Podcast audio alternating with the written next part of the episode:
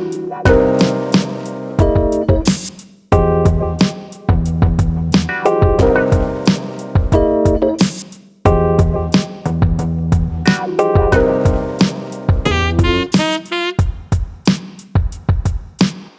сожалению, большому сожалению, звук в этом выпуске подкачал. Я думала, что можно с двумя микрофонами, откинувшись на спинку стула, вещать, но это оказалось не так. В этом выпуске и в выпуске про мотивацию звук будет таким. Всем привет! Это подкаст «Бизнес мордой вверх». И мы, его ведущие. Я, Янина Вашкевич. У меня три салона и фитнес-клуб. И я, Саша Кацеба. Я преподаю английский язык, являюсь ментором преподавателей и веду еще один подкаст, который называется «С тобой все ок».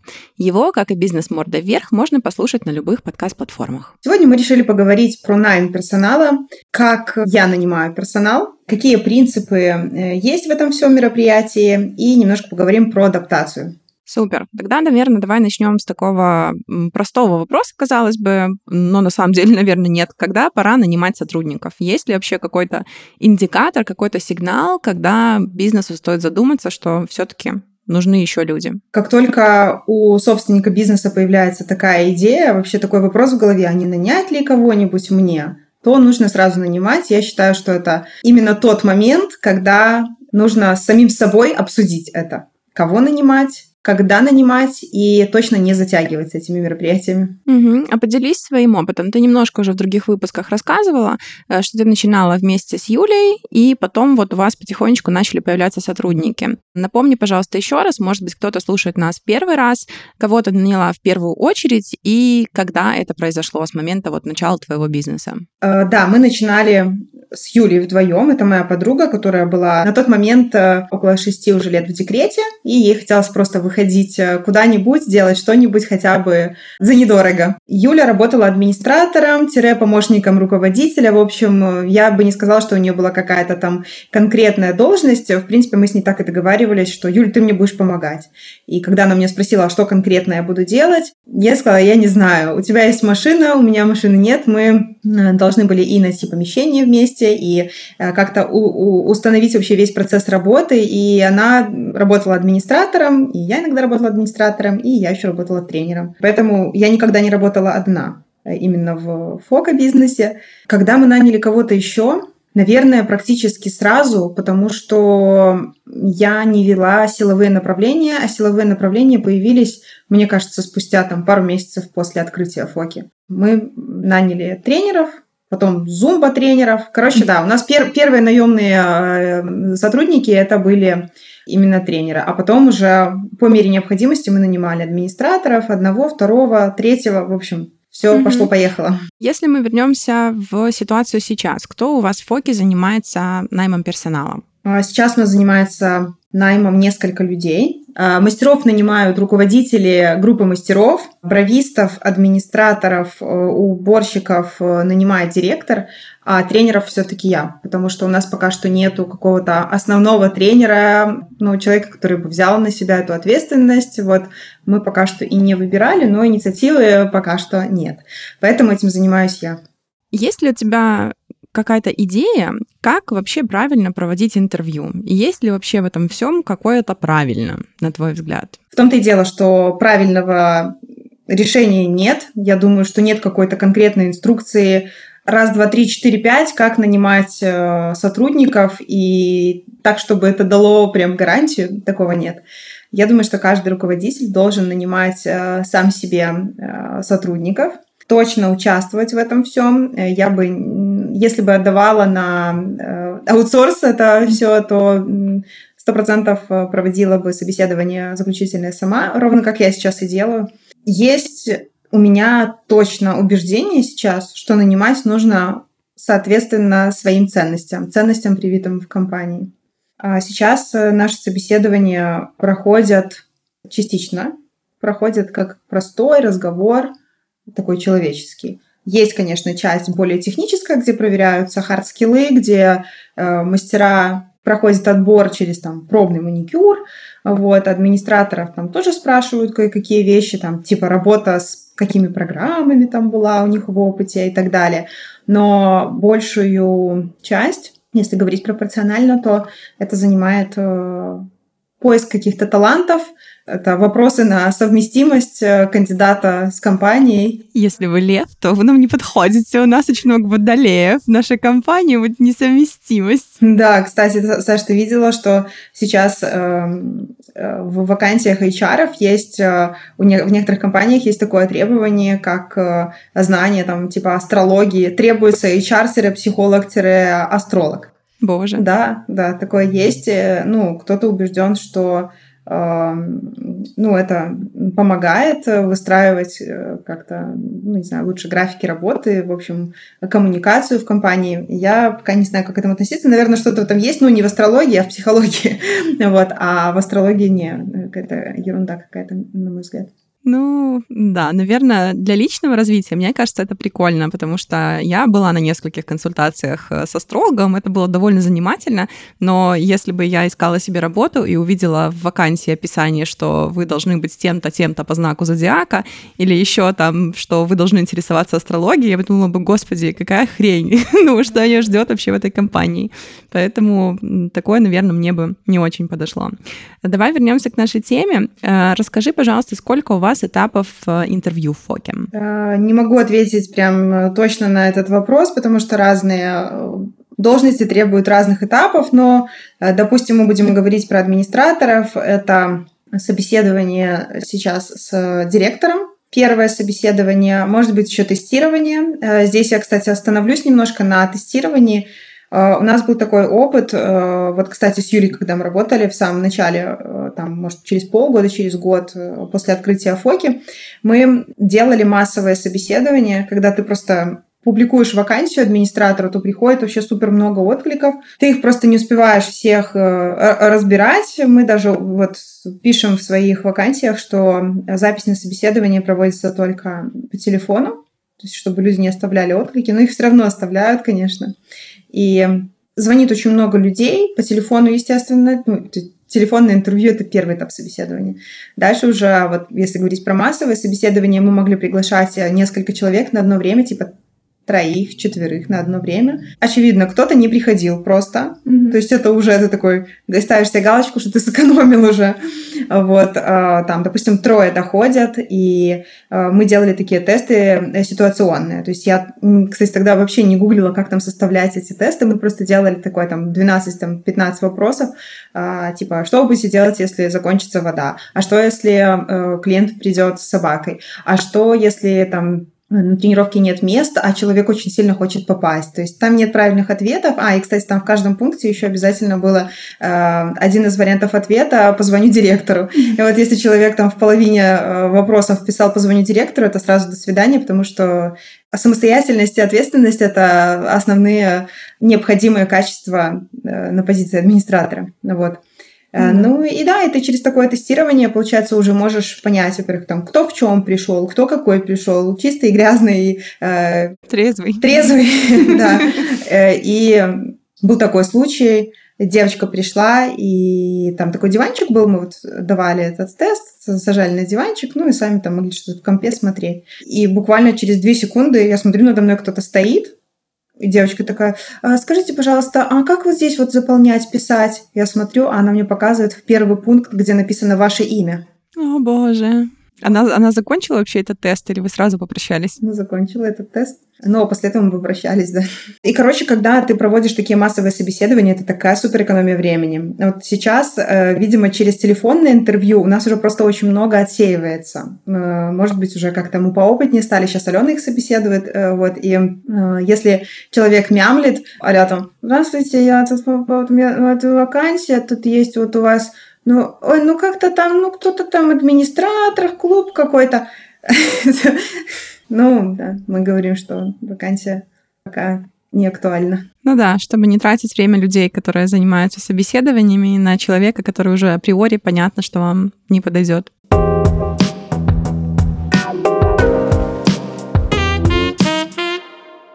Я бы хотела еще, наверное, вернуться к э, вопросам, например, на собеседование, которые вы даете. Я знаю, что достаточно просто потестить hard skill ы. Да? Можно там сделать пробный маникюр, можно сделать там брови модели, можно дать еще какое-то задание. А как потестить soft skill ы? Есть ли у тебя какой-то лайфхак, как ты это делаешь? Вот э, смотри, Саш, раньше soft skill ы мы тестили на последнем этапе. А вот сейчас, э, буквально сегодня до меня дошло, что это надо делать э, на первом собеседовании. Почему? Ну, вот был случай недавно, что человек работает в компании, и у меня только там руки дошли, ну, недолго там, около месяца работает в компании. И у меня только вот дошли, ну, нашлось время, у нее нашлось время, мы поговорили на э, более отвлеченные там темы, не, не, не, не те темы, которые обсуждались с ней на там, двух предыдущих собеседованиях. И оказывается, что ну, человек нам не подходит.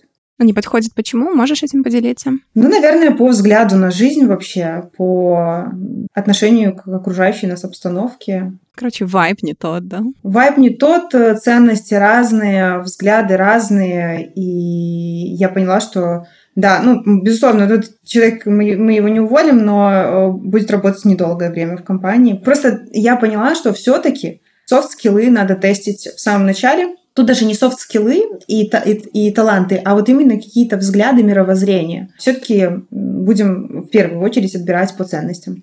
Вот. Ну, это мой опыт. Как бы раньше, раньше, да, это было на последнем собеседовании, и вот иногда происходят такие разочарования, когда ты понимаешь, что вам не по пути. Софт-скиллы как можно потестить?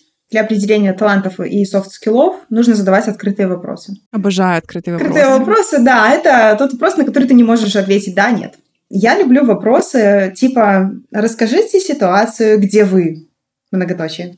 Расскажите ситуацию, где вы почувствовали несправедливость. Это может быть любая, там, не из прошлого опыта, не из прошлой работы, любая вообще ситуация. Расскажите ситуацию, где вы помогли человеку. Расскажите ситуацию, где вам помогли. И это э, раскрывает человека, он уже начинает говорить, как правило, он уже без остановки начинает рассказывать. Брат, там что-то там это, мы там что-то не поделили, и ты можешь дальше цепляться. А почему? Дальше можно поговорить про семью, про животных есть, нет, какое к ним отношение и так далее.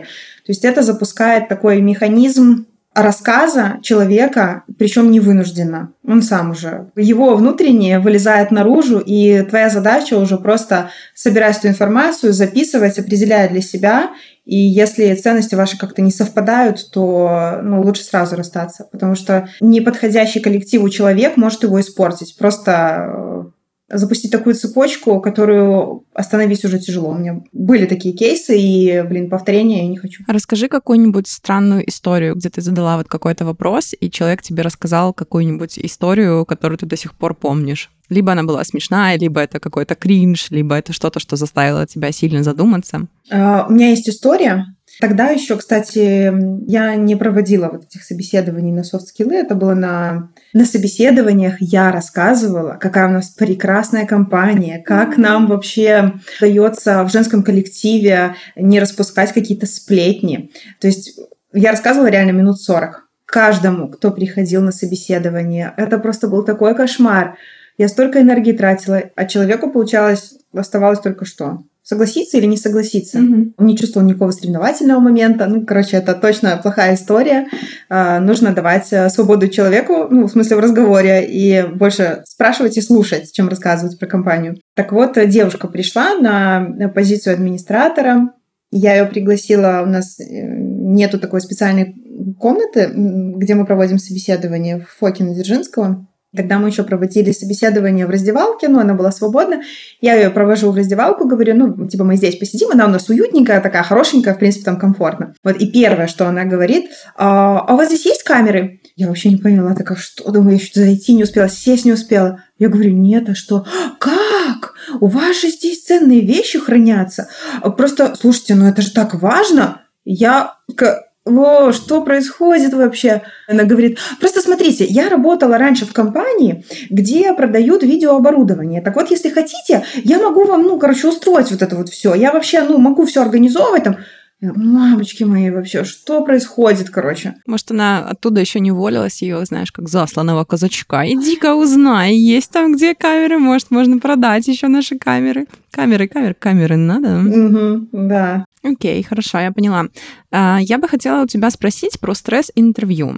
Ты когда-нибудь проводила стресс-интервью, и что ты вообще по этому поводу думаешь? Я никогда не была на стресс-интервью и никогда не проводила стресс-интервью. Я, честно, не знаю, где это может пригодиться, в какой сфере. Может быть, где-то надо, но я реально не знаю ничего об этом. Я спрашиваю, потому что у меня много учеников работают э, в IT, и они рассказывают, что периодически они приходят, например, устраиваться в какую-то компанию на собеседование и проходят там стресс-интервью. Что вообще такое стресс-интервью? Это когда вас стараются максимально поставить какие-то неловкие положения, задают вам какие-нибудь идиотские вопросы, как-то супер странно себя ведут. Короче, предполагается, что это стресс-интервью должно потестировать вашу реакцию на какие-то непредвиденные ситуации. Как вы себя поведете? Что вы скажете, как вы себя будете чувствовать. Но, на мой взгляд, опять же, это просто полный кринж какой-то. Потому что на сейчас, наверное, большая такая часть э, трудовой культуры — это комфорт и ментальное благополучие сотрудников. Слава богу, что это набирает сейчас обороты, что люди начинают задумываться о выгорании, о какой-то комфортной эм, атмосфере на рабочем месте, ну, в общем, о тех всех э, вещах, которые непосредственно влияют на эмоциональное состояние сотрудников. И со слов вот моих студентов, кто попадал на такие стресс-интервью, кто-то до них даже до конца не досиживал. Они просто понимали, что это стресс-интервью, такие, ну, мне здесь точно не место место, потому что если уже на этапе собеседования начинается такая история, то что будет дальше? Вот, поэтому я тоже, наверное, на стресс-интервью никогда не была, хотя, по сути, мне кажется, моя почти вся работа, которая была до этого, один сплошной стресс.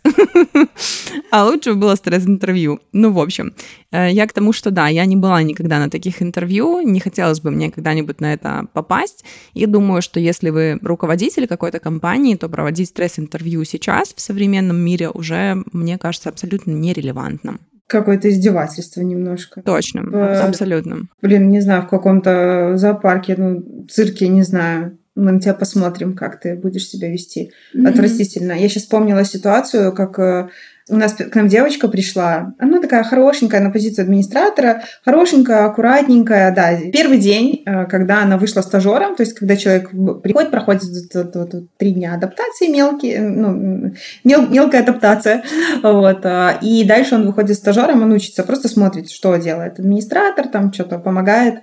Вот, и ей нужно было чек оторвать, ну, пробить там по кассе, она очень боялась как-то кассу, короче, у нее чек не отрывался. Не знаю, мне кажется, ну, сейчас это, это мне, мне сейчас смешно. Ей, наверное, не смешно было. Короче, она начала плакать, когда у нее чек не отрывался. Бузички. Да, как бы тут сразу из такой ситуации понятно, что администратором она работать не сможет, потому что любое, любой первый стресс, кому-то что-то не понравилось, кто ну, в общем... Администратор рыдает. Ну да. Конечно, у всех бывает там реально ну, накопительные какие-то штуки, но в первый же день человек не может оторвать чек и сразу же плачет. Ну, то есть ей место просто где-то в другом, более спокойном месте.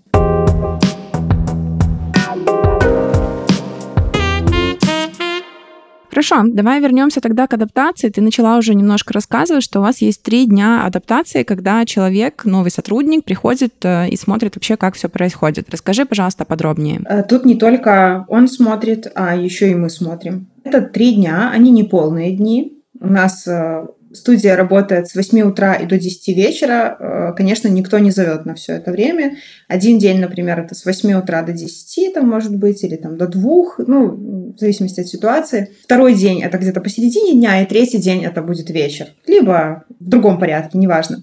За это время э, человек проявляет себя, как правило, как он одевается, а какие вопросы задает. А задает он вообще вопросы или нет? Потому что бывает такое, что просто, э, ну как, это человек, который, там, если это админ, то он просто сидит рядышком с администратором, который работает, и все, и смотрит. И вот, ну, были такие случаи, когда девочка сидела просто постоянно в телефоне. Просто постоянно, ни одного вопроса не задавая. Это очень странно. Представь, если бы этот этап мы не прошли адаптации, то вот тебе сотрудник. В телефоне. В телефоне, да, на позиции администратора в филиале Надзержинского, где проходимость около 100 человек в день. Ну да, у вас там обычно очень много людей, я когда прихожу, постоянно какая-то движуха, поэтому если там втыкать в телефоне, то не очень, короче. Ну да.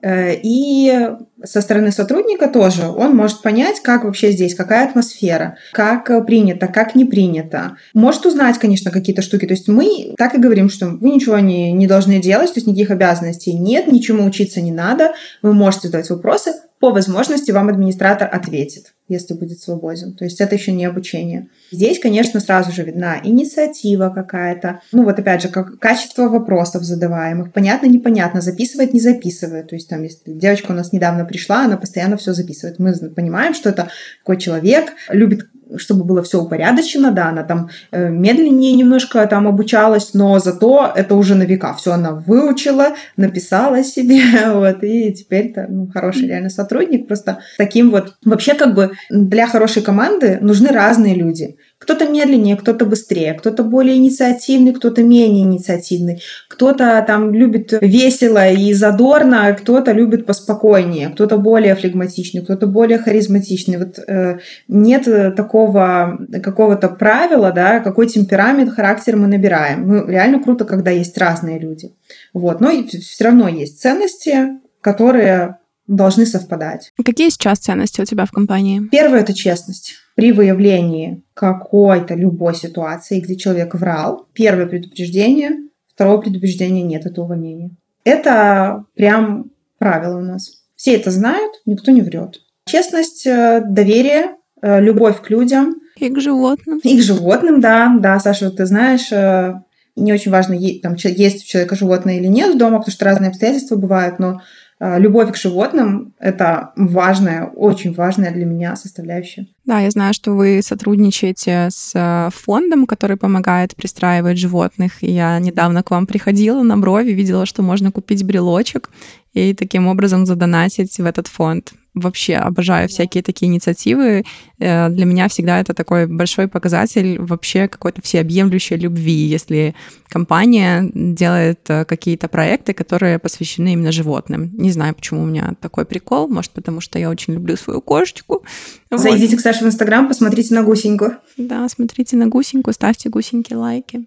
Я хочу, наверное, немножко остановиться, кстати, на э, этой акции, на нашей. Чуть-чуть расскажу вообще, как это все. Значит, э, компания называется Save Us By. Э, я познакомилась с владельцами, основателями этой компании несколько лет назад на бизнес-лагере «Липень». Вот они представляли свой проект, и я, когда познакомилась с этими людьми, я просто обалдела, потому что вышел, на мой взгляд, там типа 16-летний мальчик, Реально он такой, вот он очень молодой, но оказалось, что ему там больше 20, но э, он выглядел очень молодо. И говорит, ну, у нас вот весь проект начался с того дня, когда моя супруга притащила там собаку и семь энтеритных щенков. Энтерит – серьезное заболевание, от которого щенки а, ну, в 90% случаев умирают. Mm. Да, ну, э, инфекционные там, наверное. Ну. Вот, короче, и они их спасали, и она там работала в банке, он работал, я не знаю где, но он программист. Вот. И, короче, они как-то с этой вот темы несколько лет назад сделали огромнейшую платформу, я уверена, что Save Us By, знают все. Есть приложения, есть сайты, есть инста. Короче, зайдите, посмотрите, как они работают. Это супер круто, потому что там донатить супер легко. Тебе не надо вводить каких-то километры счетов. Можно подключить подписку, будет постоянно донатить. У них э, разные э, коллаборации с крупными компаниями. Айтишники пока не уехали из Беларуси, может быть, и сейчас, не знаю, продолжают сотрудничество. У каждого сотрудника есть свой подопечный, которому они помогают постоянно. Ну, типа там от зарплаты какие-то отчисления. Я не знаю, как как можно держать такой огромный проект вдвоем. Если мы сейчас откроем Инстаграм и напишем в Инстаграм, то ответит, вот, скорее всего, это жена его. Я не знаю, вот я ну, не особенно там интересуюсь, э, растет ли их команда, но на тот момент вот их было двое. Я думаю, что если там добавился кто-то, может быть, один-два человека. Там очень красиво все сделано, и я знаю, что у них огромные планы мы просто попробовали вот так вот э, сделать такую акцию. Мне понравилось, там, МТ-банк с ними замутил коллабу недавно, они сделали майки, и у меня даже есть майка, где написано э, «Это мое собачье дело», да, там надо было задонатить 20 рублей и майку получить в МТ-банке. Ну, вот по мне это классный рекламный ход для банка и э, помощь животным, блин, ну это очень классно. Вот, да, поэтому мы замутили такие классные деревянные брелки. Короче, человек покупает за 10 рублей брелок, и вся э, выручка идет на Save Us Buy. Вот мы недавно там выбирали животное, выбрали просто три рандомных животных и в инсте сделали опрос, кому задонатить и кому-то задонатили. И возвращаясь к ценностям, ответственность за свою работу качество вообще работы. Я не люблю ситуации, где люди работают на отвале. Либо, ну, если ты работаешь плохо, то, наверное, надо поискать место, где ты будешь работать хорошо. Я уверена, что каждый человек, он талантлив в чем-то. Вот этот талант важно выявить, проявить его и пользоваться им для зарабатывания денег. И отсюда вытекает мой такой еще один принцип. У человека есть какие-то таланты, есть сильные стороны, есть слабые стороны. Сильные стороны нужно усиливать, на слабые забивать. То есть реализовывать, нужно подталкивать человека, своего сотрудника к тому, чтобы он реализовывал свои сильные стороны. Потому что вот эта вот история про подтягивание слабых сторон — это полная фигня. Это плохо работает, и я на своем опыте убеждаюсь, что это работает. Надо делать все, чтобы помогать человеку реализовать его какие-то ну, самые крутые стороны. Да, я тоже размышляла недавно буквально в сторис на эту тему, и попалась мне потом сразу после этого видео тоже на эту тему. И история такая, что когда вы пытаетесь фокусироваться на своих слабых сторонах и делаете упор на то, чтобы их прокачивать, то вы вкладываете очень много усилий, и получается, что вы во всем средненький. И сильные стороны у вас средненькие, и слабые стороны у вас средненькие, и плюс-минус там что-то такое средненькое выходит. Но если забить, э, условно, да, скажем, забить на слабые стороны и сфокусироваться на сильных, тогда вы получаете очень крепкие какие-то штуки, которые есть там только у вас. Они для вас уникальны. Они уникальны для той команды, в которой вы работаете то получается, что вы очень крутая звездочка с этими своими сильными сторонами. Ну, а слабые уже как-то нивелируются за счет правильно подобранных заданий для этого сотрудника и, например, правильно подобранной команды, где есть кто-то другой, у кого там ваши слабые стороны будут сильными сторонами. Я сейчас, кстати, вспомнила еще один важный принцип. Отчасти про найм, ну, короче, это уже больше про менеджмент вообще. Допустим, есть э, два филиала, где-нибудь, нет, два магазина, два филиала, один сильный, а второй слабый, отстающий. И у тебя есть два сотрудника. Один сильный, а второй послабее. Вот, Саш, как бы ты распределила их? Ну, то, что сейчас первое в голову приходит по следам темы, о которой мы сейчас говорим, наверное, сильного сотрудника я бы отправила в слабый филиал, а слабого в сильный. Ну и миксовала бы их, может, потом, когда все выровняется плюс-минус. Ну вот, короче, обратно. Обратная история, да. Сильного нужно отправлять в сильный филиал, чтобы он его еще усиливал, а слабого в слабый, естественно, ну это же не то, что не, не человек ничего не знающий, да, он просто слабее того вот сильного. И сильный путем коммуникации со слабым, он будет его подтягивать. Вот это, кстати, про круг общения, про, то есть сделать так, чтобы они общались. Сильный будет подтягивать слабого, а слабый будет подтягивать слабый филиал. И тогда все будет круто.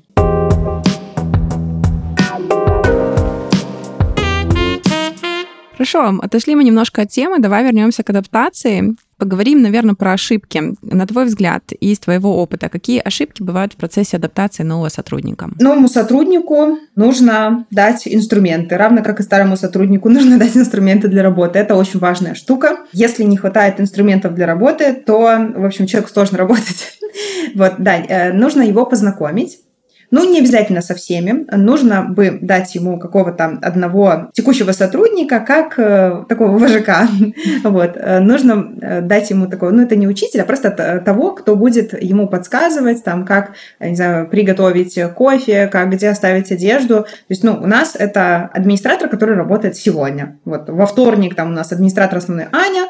Вот, Аня, к тебе придет на адаптацию девочка, ты ничего не должна рассказывать, показывать в плане работы, ну, пожалуйста, помоги ей освоиться. Познакомься с теми сотрудниками, с которыми, ну, вот вы сегодня на смене, Покажи, как готовить кофе, покажи, куда можно сходить поесть, перекусить и так далее. Больше ошибок, честно, ну, особенно нет, потому что это такая свободная штука, адаптация. Вы просто притираетесь, э, смотрите. Э, иногда же бывает такое, что за это время человек не косячит особенно, но, например, там у меня был такой вот случай, что администратор, вот Аня, кстати, девочка пришла к ней на адаптацию, и вроде по работе все хорошо, но лично она говорит, я не смогу с ней работать. Все, мы отказались. Классно, что вы прислушиваетесь к мнению ваших текущих сотрудников, потому что это правда важно, чтобы люди между собой нормально срабатывались. Из своего опыта могу сказать, что у меня бывало так, что мне было супер тяжело работать с кем-то из коллег, и это, ну, прям чувствовалось. Один раз у нас в одной из школ, где я работала, у нас чуть ли не дошло просто до драки с одной девочкой. Причем я вообще максимально спокойный человек, я не люблю конфликты, стараюсь там лишний раз в них э, куда-то не ввязываться, но она была из тех, кто считал, что ее мнение самое важное, на всех остальных вообще можно положить большой болт, вот, и что-то там у нее, короче, пришла она, значит, на работу, такая, ой, ты не хочу, то не хочу, я говорю, слушай, ну, я как бы тоже ничего не хочу, ну, надо же, ты же пришла на работу, и она как давай на меня орать, и я такие моменты просто начинаю жестко включать сарказм и как-то ей отвечать. В общем, все закончилось тем, что она назвала меня хабалкой, вылетела на улицу, у нас там был вот отдельный вход в офисе этой школы, и что-то там потом всех, всем ходила, на меня э, наговаривала, говорила какие-то гадости. А меня просто колотило. Я сидела, думала, господи, какой кошмар, как мы вообще до этого докатились. Короче, да, такие ситуации тоже бывают, и если бы тогда руководство обратило внимание на то, каких сотрудников они набирают, учитывая, что я пришла гораздо раньше, чем эта девочка, вот, и если бы кто-то прислушался к нашему мнению, даже не то, что прислушался, ну, спросил хотя бы для начала, вот, то таких ситуаций бы не было, и, возможно, кто-то бы из нас там дольше задержался в этой компании. Но сейчас ее уже не существует, эта школа закрылась, но тем не менее. Ну, ты знаешь, что да, я сейчас подумала о том, что, возможно, это звучит как там, спросите всех сотрудников, а подходит ли вот новенький вам. Но это не совсем так. Нужно обращать внимание на то, как коммуницируют люди, которым необходимо коммуницировать в процессе. То есть мастера у нас разные, реально разные, с разными характерами, темпераментами, но задача их руководителя поставить так по сменам, их расставить, чтобы те, кто могут конфликтовать, либо конфликтуют, чтобы они вообще не пересекались. Ну, если это вопрос темпераментов а не каких-то личных претензий. Но если это личные претензии, то тогда мы решаем как-то вопрос, там, ну, в общем, разговорами. Но если это чисто вопрос темперамента, мы просто расставляем их на, в разные филиалы, в разные дни, да и все. А вот администраторы, они взаимодействуют непосредственно постоянно в чате, лично на собраниях, поэтому ну, вот Аня у нас там работает, э, сколько, пятый год она уже работает, но ее мнение мне очень важно. Поэтому здесь вопроса не стояло. Я позвонила девушке, тогда еще я отбирала сотрудников. Я позвонила, ну так и сказала, как есть. Че честность. Да, да, конечно. Реально не вру нигде и не, не терплю, когда врут, особенно на ровном месте. Там, типа, у меня заболел живот, а сама хочет погулять. Ну, были случаи, реально, когда вот так человек говорит, там, типа, мне в 6 утра надо папу из аэропорта встречать, и просто в 12 у нее сторис, а, что она на пляже лежит. Ну, прикинь, да, такое бывало. Ну, это не точная картина, но, да, тусит на зыбе, на утро э, не может выйти на работу, ну, по очевидным причинам, да. Последний вопрос у меня остался. А, такой, может быть, банальный, но мне кажется, что у вас, э, я слышала в компании, как-то иначе это все устроено. Во многих э, салонах, например, когда люди приходят устраиваться на работу, там везде есть вот график, там 2 через 2, 3 через 3 или еще что-то такое. Ну и, соответственно, там условия работы сразу там проговариваются тоже. Как у вас это вообще происходит? У нас действительно не так, как у всех. Я вообще, кстати, Э, часто сталкиваюсь э, с тем, что меня там спрашивают, ну вот там какая-то владелица салона там такого-то, ну ты же, наверное, ее знаешь, ты, наверное, следишь. Блин, серьезно, не слежу, ни за кем не слежу. Я делаю сама все. Я просто боюсь замылить э, глаз вот какими-то чужими историями. У нас можно все по-всякому работать с разными условиями, с разными графиками. Просто мне кажется, что это такая тупость брать всех на одинаковый график. Конечно, мы через эту тупость проходили, естественно, на своих ошибках учились. Но у меня очень много сотрудников, которые реально крутые, которые выросли в нашей компании, в руководителей, у которых график изначально был не два через два.